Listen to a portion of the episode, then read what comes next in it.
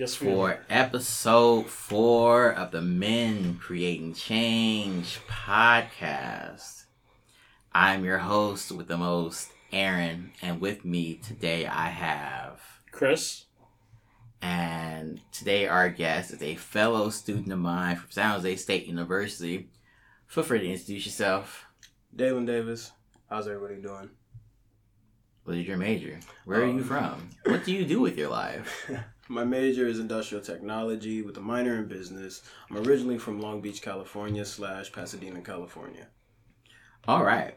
So today we will be talking about emasculation in a social context. Before we get into that, we're going to talk about current events. So before I get started, does anybody have any positive socially? Does anybody have any positive co- current events? Damn it! I promise you, I can word um, that they would like to go over. I mean, not positive ones. I mean, nothing good happened in the world. Uh, Have you been in this world? Nothing good happened to anybody this week. uh, the NSA, uh, a Nigerian Student Association, just hosted a uh, Jeopardy event that went really well. Good turnout, um, a lot of laughs, a lot of good times. Okay. Okay, I I appreciate that. Give me something good, cause this world is gloom and doom currently, man. Mosaic, do anything exciting this week? Yeah, we had a program of cultural appropriation on Monday that went really well. Okay. Um, we had a guest speaker in from out of state, although she she she lived in this area before. Now lives in Minnesota due to uh, the housing costs here. Mm, But yeah, that part. um, identifies as native, started a lot of foundations here, including the Buffalo Project, which actually um, specifically works with Native men. Okay. Um, and uh, she, we, we asked her to come, um, paid her to come, talk about cultural appropriation and about you know um, why it's not okay, what cultural appropriation is, why it's not okay, um, and how we can all do better. So that was a good program. Okay. Okay, I appreciate that. And then this week, um, AFAM had their um, Life After Series workshops where we covered Monday, we covered graduate school writing. So, writing your personal statements, writing your, uh, working with your writing samples, things of that nature. And then tonight, we have our Life After Series Part 3 where we cover financial literacy, the basics. So understanding what a debit is, what a credit is, how your bank accounts work, budgeting, things of that nature.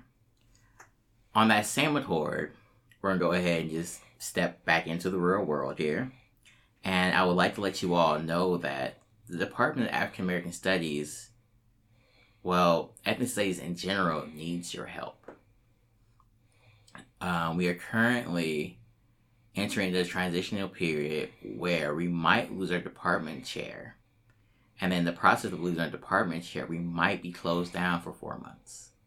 That means that our major students won't have advising, and the advising that they do have will be limited to the faculty that remain in the suite. The office in the suite will be closed for four months until they find a permanent department chair and the dean's office currently is confident in the idea that that will be enough to keep the department running.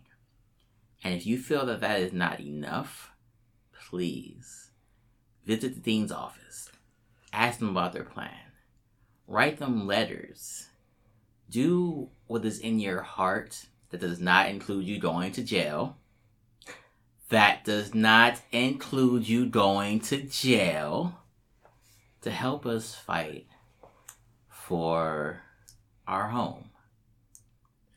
Um, I think what might be helpful for me, Aaron, to understand this a little bit is uh, could you talk just a little bit about why uh, the students, particularly AFAM majors, African American Studies majors, might be personally affected by this?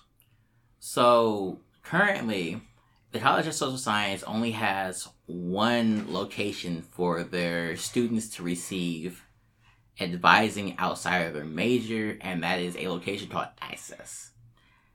Um, a lot of you may not be aware, but fall 2018, Access actually had an incident involving one of our students where the student went in to utilize Access as a study space, and an altercation occurred between a student and one Access's employees that resulted in the AFAM major being handcuffed and detained in the hallway. After that, Access no longer did major advising, but it became it came to the attention of the current department chair for African American Studies that Access has been giving bad advice to our majors and also students of color. I myself included have taken classes from Access that do not pertain to my major or my GEs because I am a transfer student. And not necessarily maliciously, but They're just Through misinformed, negligence they're negligent, and misinformation, ignorance. a lot of them still have their preconceived and cognitive biases about students of color and their capacity to do the workload required for a major in the College of Social Sciences. So, as a result of the incident, we've had AFAM majors, instead of going to Access, come directly to the department and the department chair to receive their advising. Because the department chair and the faculty have a relationship with material being covered, that they know what classes to take, they know the students personally, which means they know their interests, where they will point them in the direction of classes, not only that fit our curriculum, but pertains to that student's interest. So not only are we catering to the curriculum, but we're catering to the student as well. And and offers opportunities for independent study for things that might not fall within what's published in the course catalog. Correct. You can take an independent study that currently is taught by the department chair, where she allows you to go into depth for your research study. So you have a research interest, you tell Dr. Barry what that research interest is, and then she points you in the right direction, which usually results in either a research paper, a community conversation, or some sort of community oriented event. For my independent study, I created an event called the Black Women's Monologue, which is now handled by the Black Women's Collective. For other research, independent study events, uh, we've done uh, a community conversation on the education of the black child in the Silicon Valley. We're currently looking at a documentary, which would be an eth- ethnological approach to understanding black women and their sexualities. The department is putting in work, more work than a lot of students can agree that their department does. And while that's not bashing the department, it should inspire other departments to understand that their majors require an actual education. Well, it's it's also work that other departments aren't aren't doing, right? Because it may not be in their expertise, may not be in their wheelhouse, may not be what their focus is. But I think that as a department, or at least as a department chair of a department, you should understand that your majors will go back into the community. Right.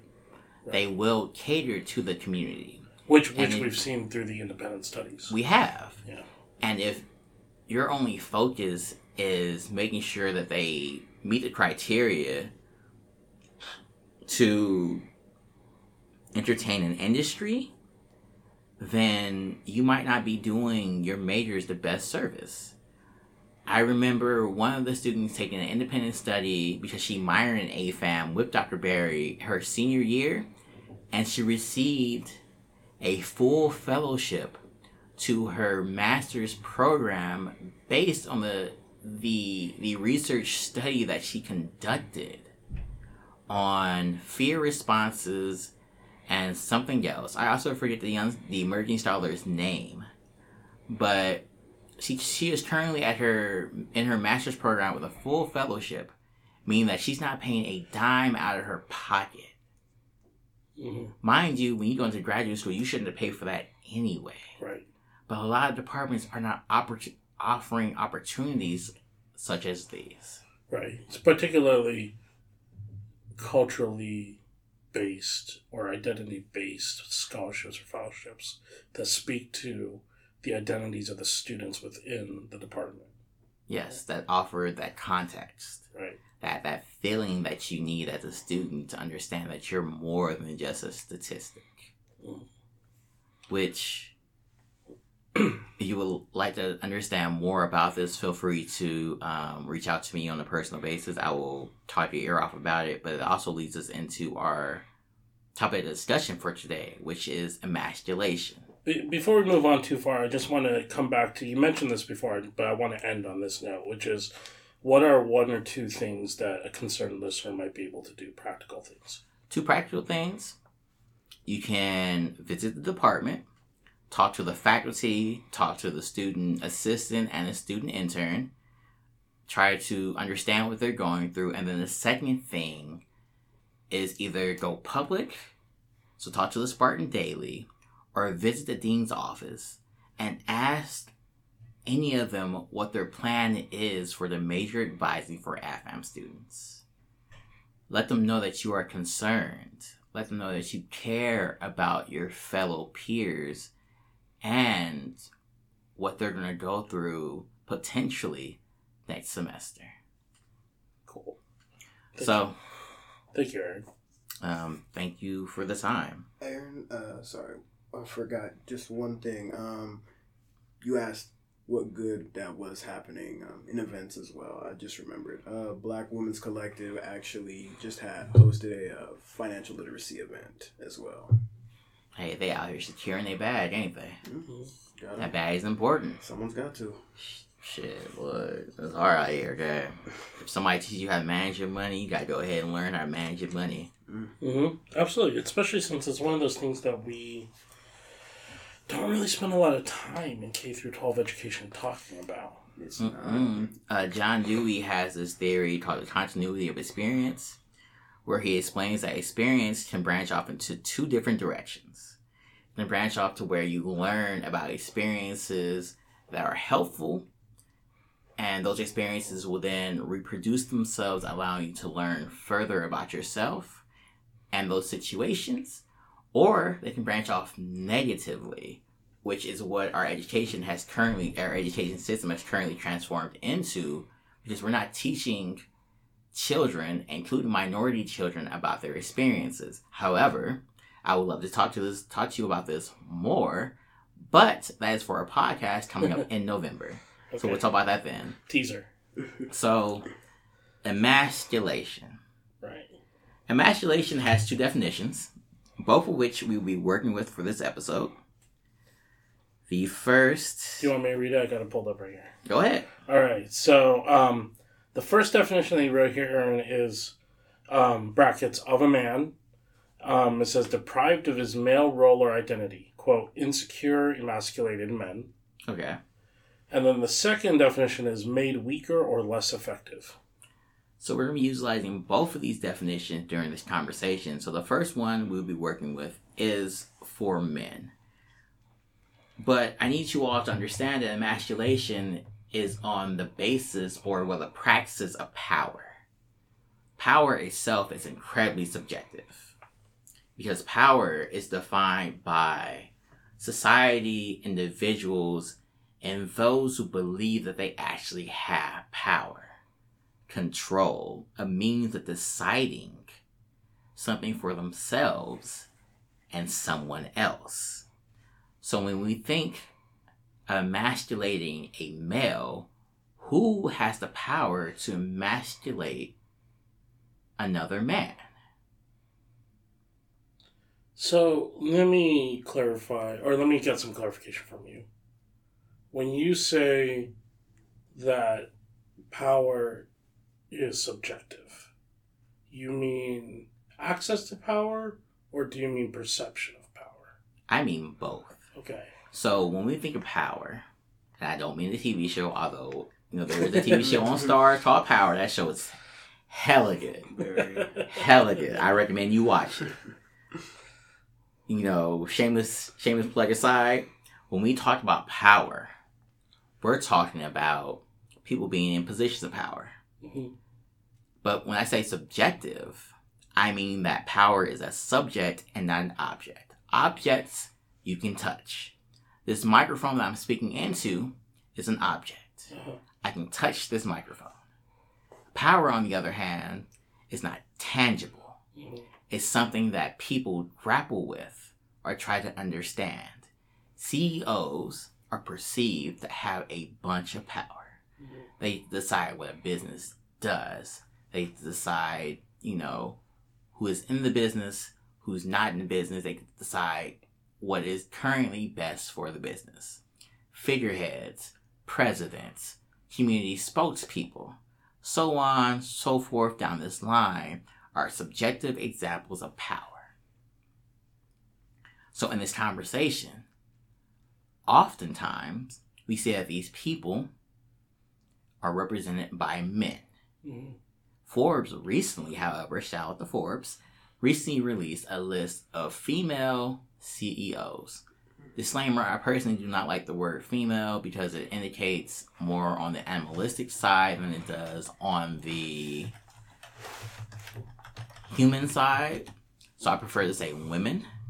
However, the article itself was entitled, you know, Forbes list of innovative leaders. But they Yeah. use the word female somewhere in it. Innovative. So that that is the concept behind that. But when we think of emasculation, yes, I'm reading this for the third time. Get get used to. I repeat myself a lot. Um, we we wonder who has the power to emasculate those in power. Who makes a man feel threatened? Would it be another man? Potentially, yes. But to say that it's another man is only scratching the surface. Yes, men feel threatened around another man, but there's a deeper context to that. Mhm. What kind of man makes other men feel threatened? Because now we're entering into the realm where people's identities come into effect. Mm. So when we think about emasculation, you know, the person in power is often thought of as a middle aged white male. But that conversation is incredibly easy to have. So we are going to bypass the obvious and dive into a little uh, dive into a deeper context where we think about minority men of color. So, in this conversation, I want you all to keep in mind this concept of a proximity to whiteness. Whiteness being an easy definition to work with the middle aged white male. Mhm. That is whiteness en- encompassed, the privilege and everything. Mhm. So when we think of minority men of color, of that group that comes to mind, who do we think of has a proximity of whiteness? And what power do they have access to thanks to that proximity? And then who can they emasculate thanks to that proximity and power?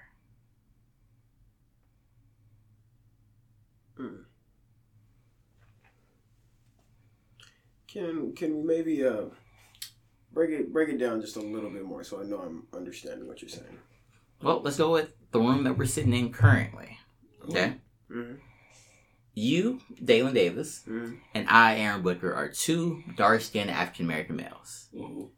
Chris is a fair complexioned East Chinese Mhm. American male. Mhm. So, if we all walk into a room similarly, just based on our complexions, who has a closer proximity to whiteness? Chris. Mhm.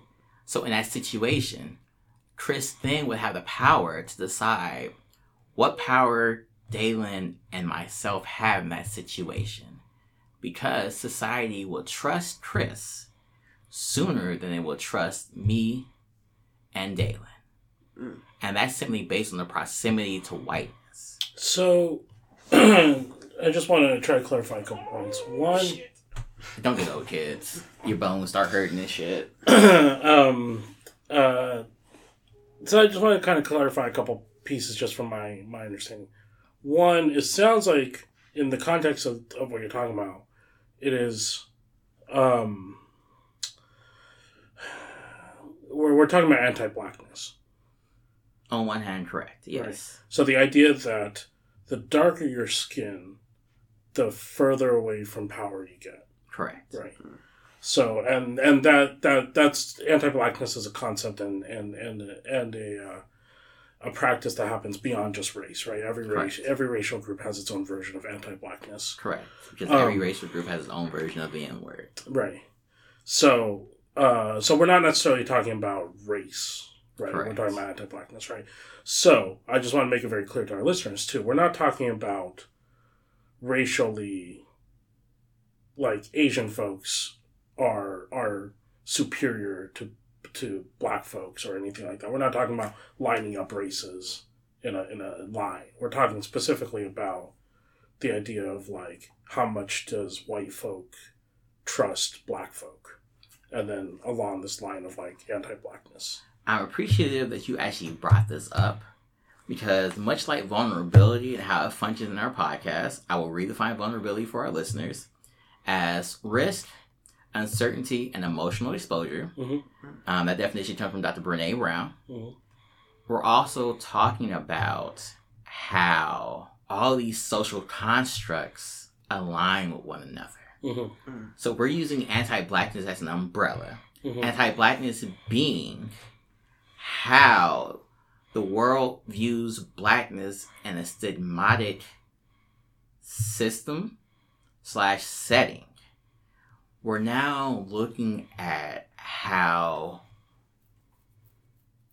unilaterally, if we're just going in a straight line, race, sex, gender play into all of these things. Mhm. So to answer Chris's question, on the one hand, we are in fact talking about race, gender, and sexuality, but on the other hand, we are also not talking about these things Mhm. because to certain men, these things are not applicable. But to the group of men that we're specifically talking to, these things are. Mhm. The reason why I wanted to bring this up is also because I want to make it very clear to our listeners and for me, so I understand, that we're not talking about ranking races and we're not talking about saying gender versus race versus sexuality, which is better, worse, etc. That's not the qualifier. Absolutely not, Right. because this podcast does fall in line with Audre Lorde's notion that there is no hierarchy of oppression. Right. And, And- then, oh, yeah, sorry. And I need everybody to understand exactly what that means. It means that when we talk about oppression, we do not play the oppression Olympics. hmm We are all equally oppressed in different ways. hmm Some of us have it worse than others, some of us have it better than others. hmm But oppression comes for everybody. Mhm. And then I also want to make it very clear, too, that ultimately, when we're talking about power in a white supremacist model, white folks have the power. Absolutely. And whatever power you get for being close to white people is power that you're given by white people. Absolutely. And that through, I imagine I'll swing back around to this too, through processes like emasculation can be taken away as well.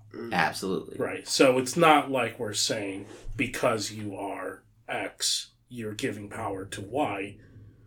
What we're saying is if you're not white, you don't have power. Pretty much. Whatever power you do have or are perceived to have is given to you by the white system And can be taken away. and away. then can be taken away. But on that same accord, I really hate it when I get like deep thoughts and they then they disappear. y- y- y'all know what I mean. I know you do. You be sitting there having good conversations with your friends. You be thinking something when somebody's talking, and then all of a sudden you're like, Mm. I just had it. Where'd it go? But um, when we when we think about it like that, the way Chris just defined or will illustrate it, how power can be given and taken away. We also have to remember that a lot of these systems that give us power were not designed for any of us. last podcast we talked about incel culture, and I told you how when you Google incel culture, what pops up is white adolescents playing computer games. But that's only because that they would rather you believe that that is who partakes in these things as opposed to acknowledging how people themselves perpetuate these cultures. Mhm. It's important to realize that emasculation happens both systemically, culturally, socially, and historically. Mhm. Yeah. You can have a history of emasculating people. You can have a society of emasculating people. You can have a culture built on emasculation, Mhm. which kind of leads us into our our questions for this podcast. The first of which being, Who can emasculate? who? Well, we already answered that. What is to be gained by stripping someone's power? What is to be gained by stripping away someone's power? What do we benefit from from denying someone access to power? in a sense does it make more power or in this like to to be frank taking someone's power instilling your power over them and giving kind of a sense of fear over the rest of the community that may be watching History has taught us that people would rather rule out of fear than equity. We can note that there have been a metric shit ton. I'm so glad this podcast is, is marked explicit because I'd be having a hard time right now if I couldn't cuss. Mhm. um, we can we can note that there have been innumerable That's a large. That's a large word that means shit ton. i was gonna say yeah i like to use the word uh, massacres based on this idea that some group of people can come and take away another's power. Mhm. We've seen it literally all throughout the world. And I, I would say part of this emasculation too, particularly when we start putting in the social constructs around race and around racism, then um, is that it distracts folks from where the fight is, right? So one of the things that I've had to come to understand about being Asian, about being Chinese, East Asian specifically, is that we as a people are weapons in white supremacy, right? So white folks, and if you're white, I'm not talking about you. I'm talking about the system. But white He, he- he's talking about you. He's talk- you. You perpetuate the system. white folks system um, were challenged in saying you only care about white folks, you don't care about folks of color.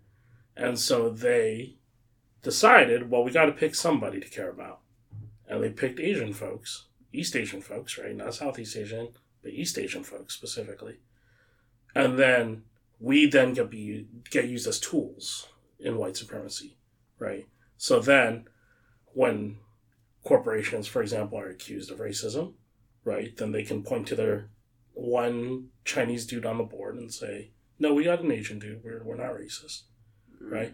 Or if they're accused of access issues, right, not hiring folks of color, not promoting folks of color, then they can hire, you know, an Indian dude or a Japanese dude and say, look, we hire, we hire Asian folks, right? Or we promote them, right? We'll make them a manager or whatever.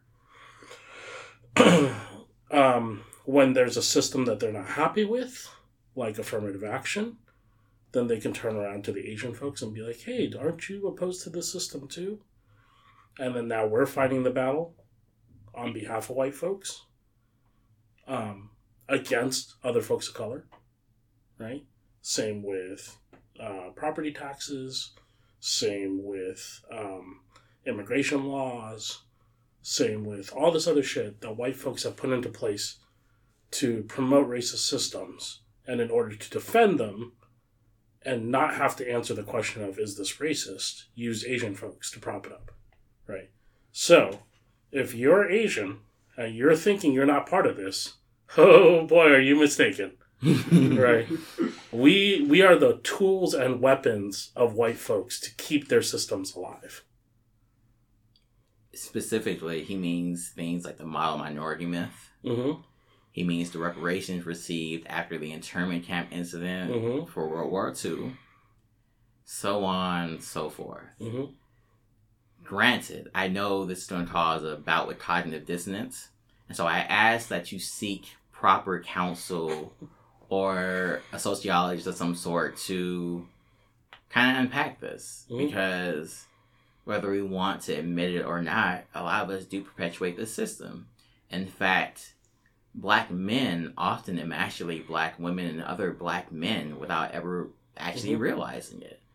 For example, when we have conversations, especially considering the, the concept of political correctness, a lot of black men that I know call political political correctness and excuse the, the, the language to be verbatim.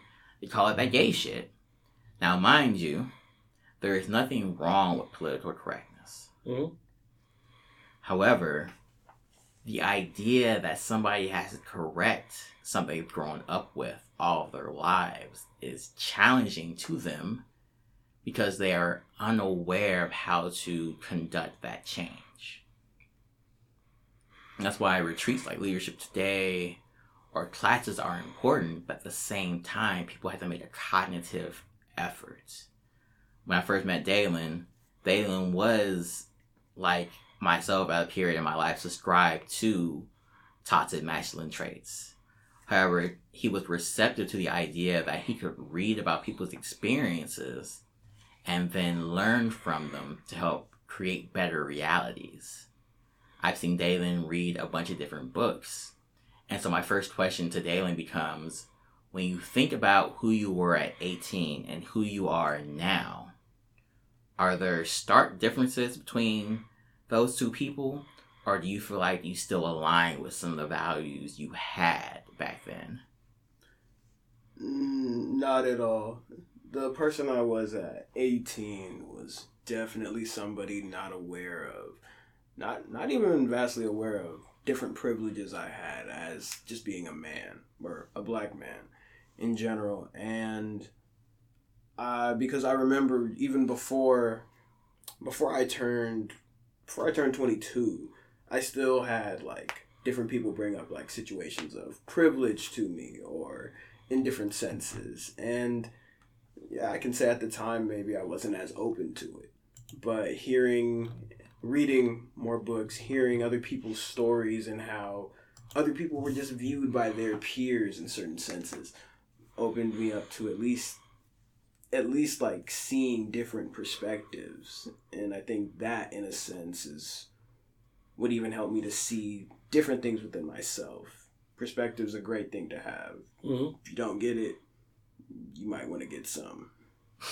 Absolutely. Yeah, because perspective's like a slice of pizza. Go ahead and look, order Domino's right now. Go ahead, hey, can I get that uh three topping for seven ninety nine? Let me get uh pepperoni, bacon, I- and a slice of perspective too. I'll tell you what about perspective though. There's no. It's like unlimited pizza. There's no such thing too much, right? There's there's always There's limitless always- perspective, right. so you you don't even have to just get one. Yeah. Get as much as you like. What Mhm. about you, Chris? When you think about who you were at eighteen and Oh. who you are now, Well, well, who I was at 18 was not the same person I am now. Um, similar to Dalen, what Dalen was saying, you know, it, it was opening my eyes to different perspectives, you know.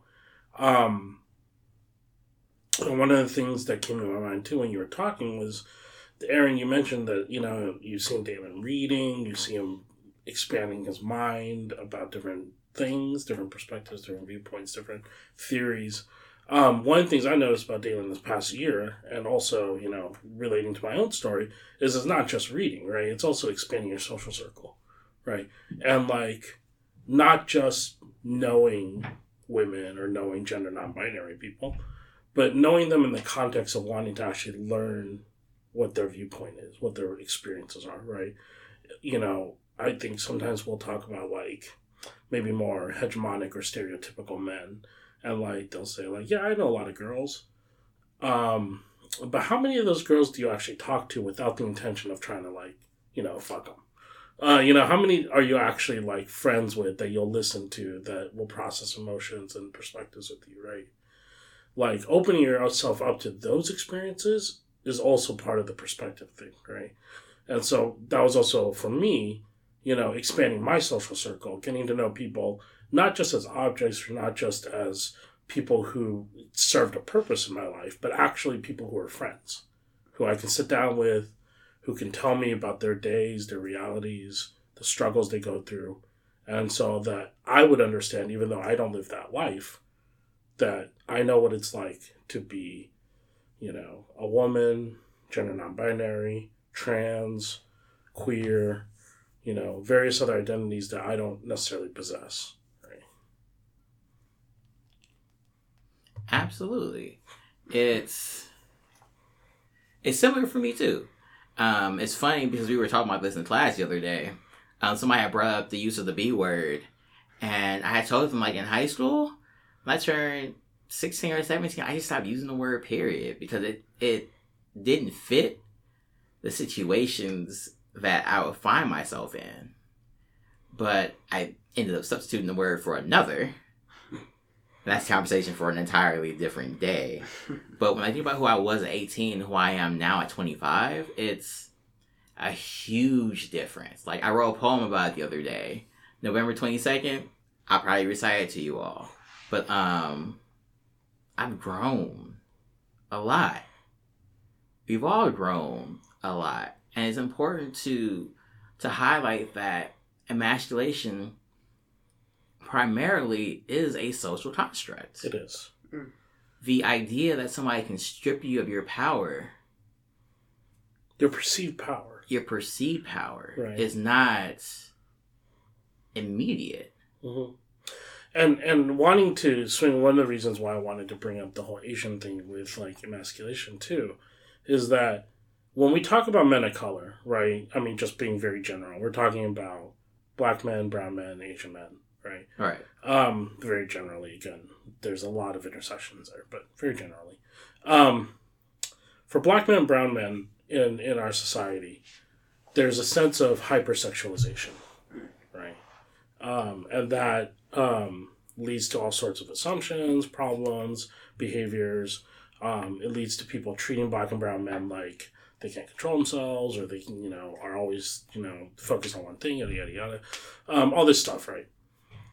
for Asian men, the experience is a little bit different. Instead of hypersexuality, there's there's a desexualization of Asian men in in society, right? And it causes men, it causes Asian men to um, perceive patriarchy in a totally different context, but in the same problematic way, right? Which is stuff like nice guy myths, stuff like you know chivalry, stuff like you know uh, friend zone shit like a lot of that stuff's a lot more prevalent in like Asian desexualized men masculinity, right? Um, different flavor, same problem, right?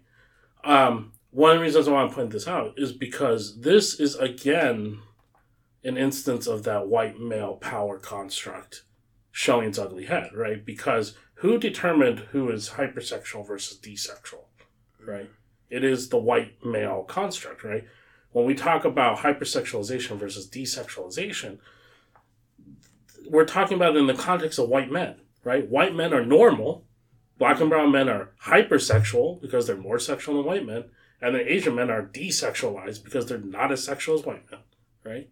So it really is, you know, the idea that you would be emasculated based off of your sexual prowess, desires, sexualization is, again, a, a construct of white supremacy, right? Right. It's at least as far as constructs go, it's one of those things where people are not allowed to decide for themselves. Mhm. And Audre Lorde, June Jordan, and other writers from the civil rights period into now have identified in their writing the importance of self identification and self determination. Meaning that you yourself are allowed to define yourself. Mhm. Now, I hear you already. No, you cannot be a jar of mayonnaise. I'm. You, please, please put some thought into this. Mhm. Like, I get it. You want to be that person who's like, oh, I can define myself, hardy har har.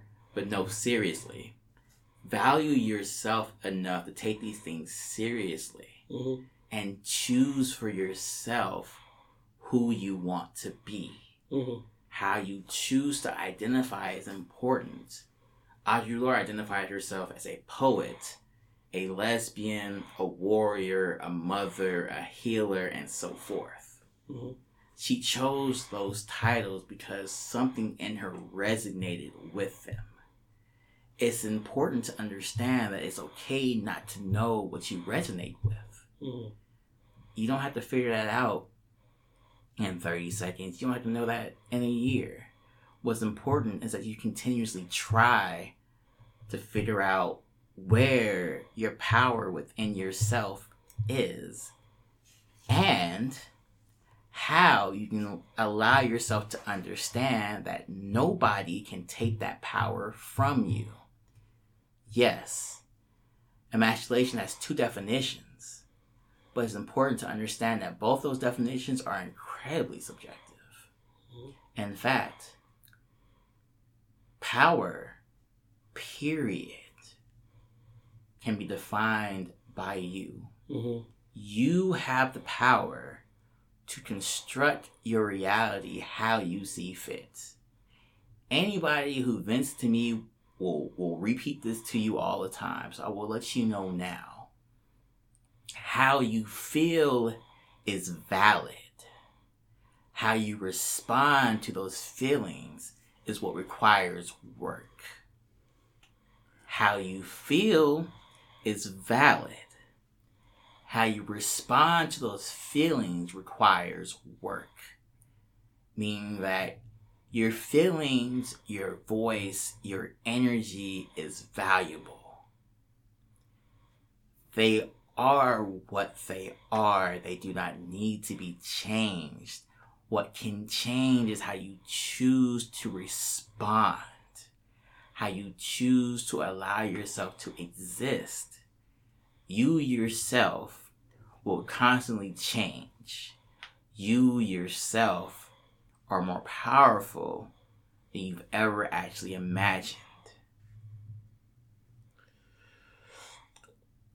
So, I kind of want to ask Dalen, like, you're in the middle of uh, being a student here at San Jose State. You're in the middle of what my what folks might consider like transition into whatever happens after you're done. Um, how has your growth changed the way you perceive what that future might be?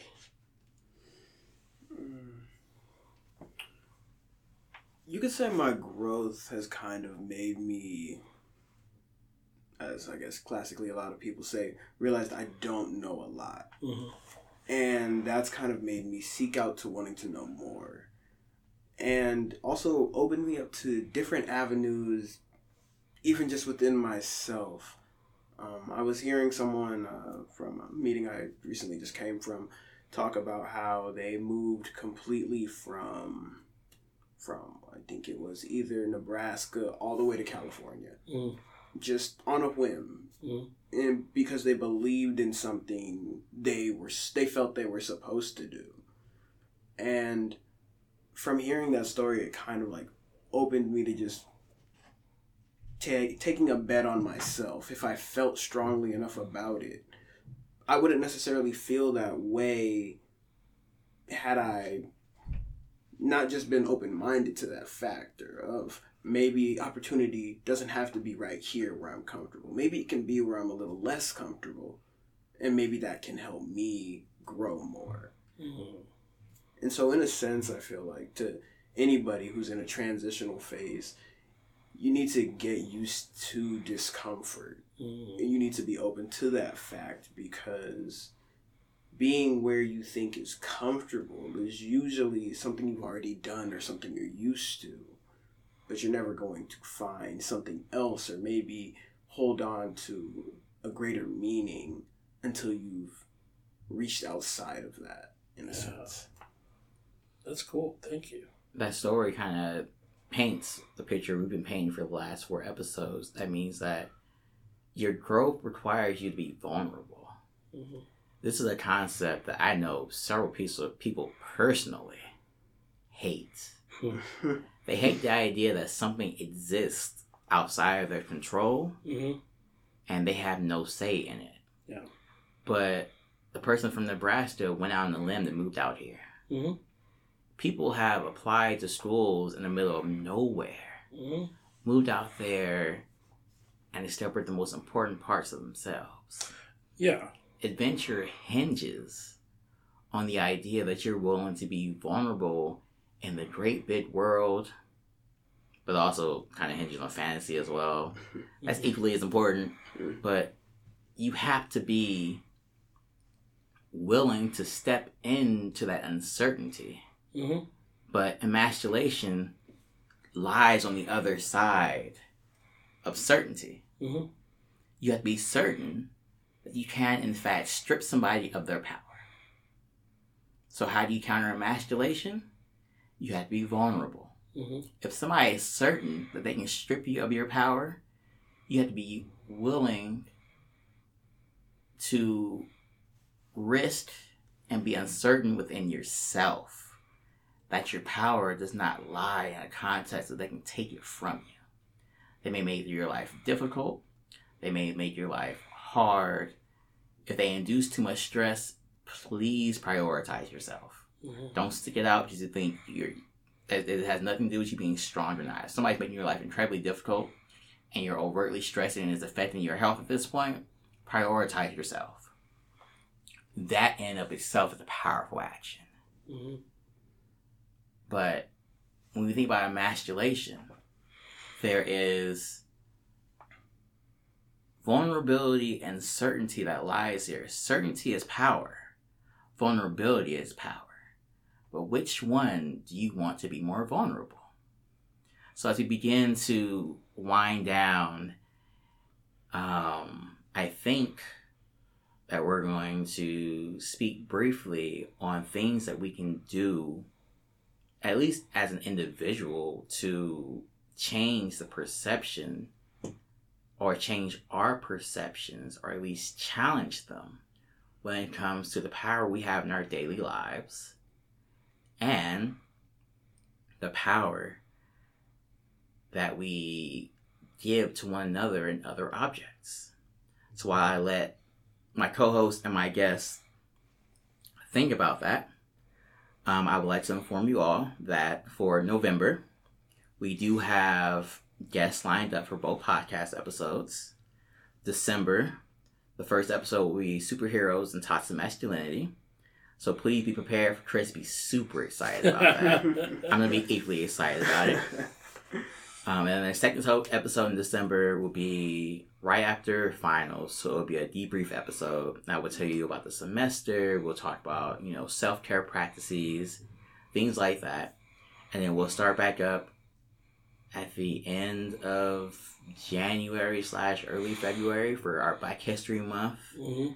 episodes, and we'll go from there. If you have not already um, submitted your poem from last week's assignment, feel free to still submit those. Um, there's a link in the description, Mhm. and I will be reading those on November 22nd. So if you have something that you would like to say or something that's on your heart and you want to write it down and you want somebody else to voice it, I got you. Mhm.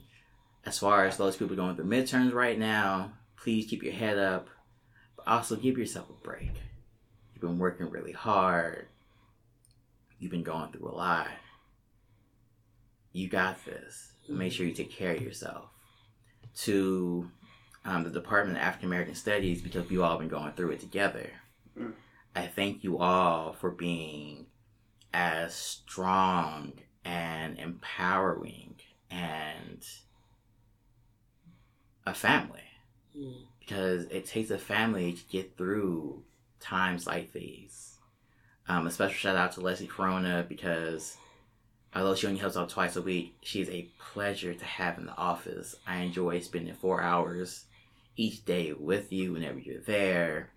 Dr. Barry, thank you for all the opportunities that you have presented me with. Dr. Taiwo, thank you for mentoring me and adopting me at the same time. Dr. Gaines, Thank you for letting me bother you with my personal statements and my writing samples.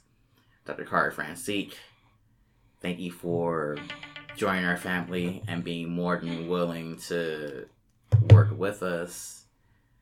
Dr. Ortega, thank you for just being who you are and being the advisor for unity in the community.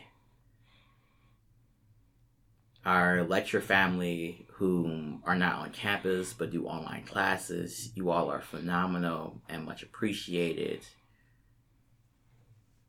I think I have stalled long enough for my co-host and my guests to give answers to the questions, but if not, then thank Yeah. you to everyone thus far, including including Mosaic Cross Cultural Center, Gender Equity Center, um, the Black Student Success Center, El Centro, and more, who have made it possible for us to come together in spaces like these, whether they realize that we're all interconnected or not.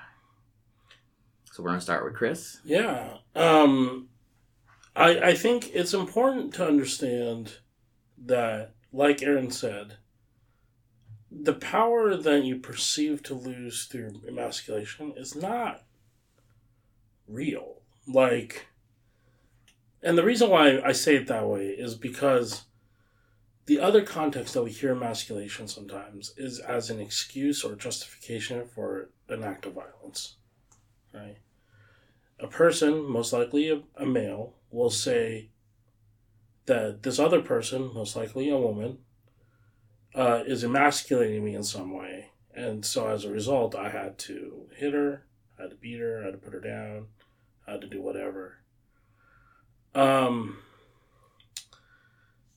that's not how emasculation works.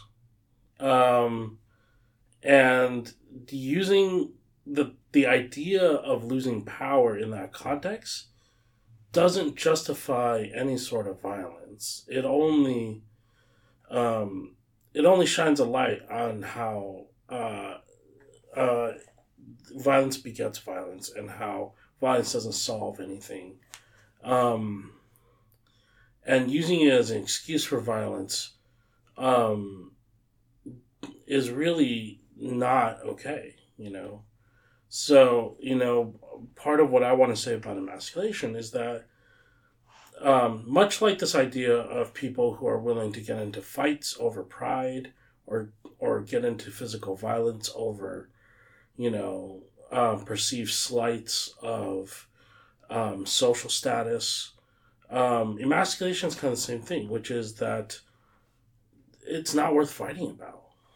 I mean, pretty much from from what we've gathered from this conversation of emasculating, emasculating someone or anybody, in the sense of kind of like how Chris was saying, yeah, I would just say don't make, don't let that be an excuse. Let it be the challenge for you to maybe even step outside of yourself. Because if, if we're saying, you know, that masculinity, like, you know, it's, it's, it's like you said, subjective. It's what you're like perceiving the power that you like think you're having, you're losing. When in reality, like, you know, you make your own power out of some type of need. Whatever that need may be, you created that need. You stem this power from your own self. Use your power not in the uh, not in the sense of trying to take it from somebody or when you're not willing to go to certain lengths maybe for somebody in, in terms of your understanding just use the power you're given in a way that's productive and progress from there Both of them have mentioned something that's important to recognize this month. October is Domestic Violence slash Intimate Partner Abuse Month. Awareness month. Yeah, Awareness Month. I, I got the A right. I'm try- I'm still working on it, folks. I'm, I'm I'm still working on it. I ain't perfect, but it's important to realize that one part of domestic violence is power. hmm The other part is a pattern. hmm in order to break that cycle that creates a pattern, you become aware of it. And I would love to tell you that this episode's homework assignment is to become aware of the patterns that you perpetuate, but that's not the whole assignment. This homework assignment is for you all to ask yourself the question what is it that you believe in strongly? And what is it that you do not firmly understand, but yet you claim to believe in? Mm-hmm. I want you to make a list. And then I want you to look at that list and ask why on both sides. After that, I want you to go back to the first part. What cycles do you perpetuate? And from there, you can do more self improvement work. Any announcements or anything of that nature? Uh, none so far. No. All right. So as for our last guest, Dalen, tell the people what you got going on with them. Are you writing a book? Are you doing a showcase? Like what, what's what's what's going on in Dalen Davis's world? Dalen Davis's world is consisting of mainly school projects. Um, I'm designing a uh, low pass filter for most people who don't know what that is. Basically, I'm making a device that takes in low low frequencies and rejects higher frequencies. Tech 169. It's pretty dope. Um, so one announcement I will make is the Black Women's Monologue is coming up soon. I will have the information for that in our next episode. So you want to partake in that or anything like that, please let me know. I will forward you to the right person so that way you can in fact partake. Um, and then November 14th is a special day for myself because that is the date for my capstone. I will be hosting a community conversation on behalf of the African American Studies Department on Black Love. So if you want to come out and see the face behind the voice, uh, we'll be in MLK Library 225 from 6 to 8. We will have a total of six people on our panel. One couple who has been together for 10 years, one married couple, and then one married same sex couple. Black Women's Monologues. Um, I don't know anything about the submissions. That's all Asia. But I do know it is happening December 3rd, 7 p.m. at the Student Union Theater at San Jose State. December 3rd, 7 p.m., San Jose State. Next episode, we will have a link in the description so that you all can sign up. Here is the caveat you have to be a black woman to perform, but everybody is welcome to come and sit in the audience. Mm-hmm. And and having attended the last one, I, I say it is powerful. It is truly, truly powerful. With that being said, um, November 18th is the projected date for my book but odds are we're shooting into December. So you know now. Don't hold me accountable for nothing. Um, my name is Aaron Booker. Chris Yang. Dalen Davis. And this has been the Men Creating Change podcast. Please remember to take care of yourself. You are important.